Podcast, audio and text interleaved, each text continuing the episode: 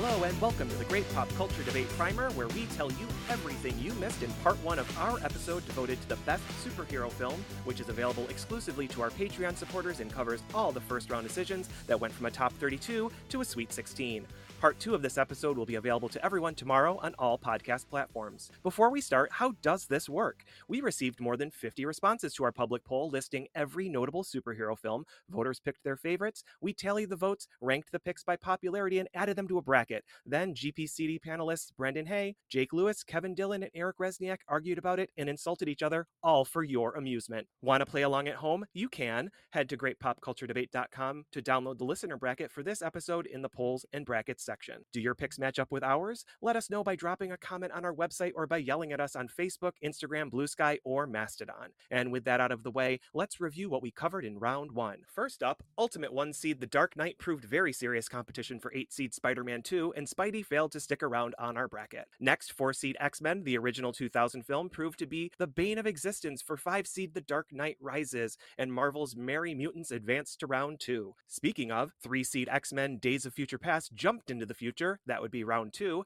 after the panel failed to put a ring on 6 seed Shang-Chi and The Legend of the Ten Rings. The panel was evenly split between two sword wielding badasses 7 seed Blade in his original 1998 outing, and 2 seed Deadpool in his first film. Ultimately, Blade day walked right into round 2 of our bracket. Next, in an animated superhero SmackDown, we had an upset as 8 seed The Incredibles muscled out 1 seed Spider Man into the Spider Verse. More bad news for Spidey, as 4 seed Spider Man Homecoming was in fact sent home in favor of 5 seed Captain America Civil War. Yet more Spider Man, the animated sequel Across the Spider Verse, a 3 seed, made a swing and a hit, overwhelming the healing factor of 6 seed Logan. The majority of the panel felt cosmic and put forward 7 seed Guardians of the Galaxy Volume 1, meaning that nothing could get 2 seed Wonder Woman out from under. Next, 1 seed Avengers Endgame didn't need an elaborate time traveling caper to oust 8 seed Big Hero 6 from the bracket. The panel put the pedal to the metal in supporting 4 seed Iron Man over 5 seed X2 X Men United. Next, a very different Man of Steel in 1978 Superman, a 6 seed, spelled doom for 3 seed Thor Ragnarok.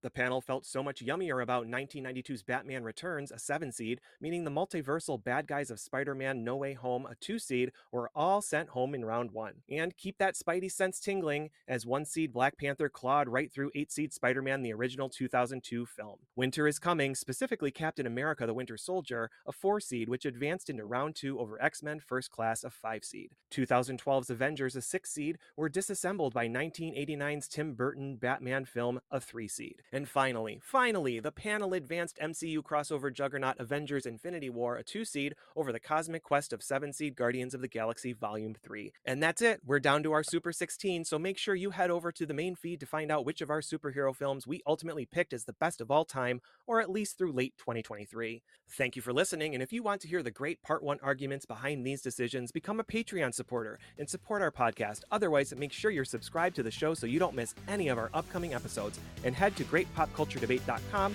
where you'll find the polls that determine what we debate next and loads of cool bonus content. See you over on the episode.